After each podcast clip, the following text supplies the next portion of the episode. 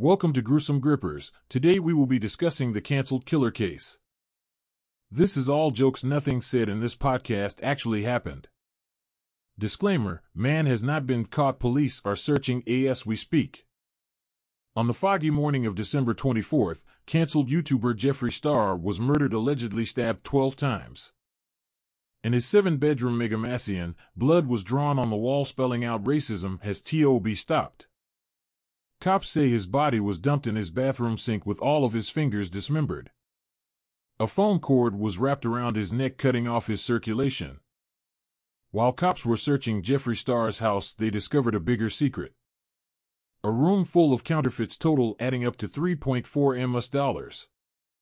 Estimated five years in federal prison with chance of parole was the sentence he would receive. The man quit leaving on security cameras allegedly wore pink sweats and a ACDC hoodie.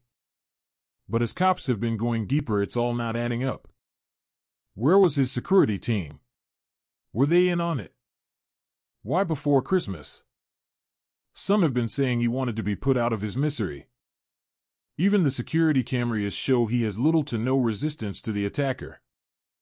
Well, that is all the info that has been published to the public. We will try to update you as much as we can. Podcast presented by H&A Productions.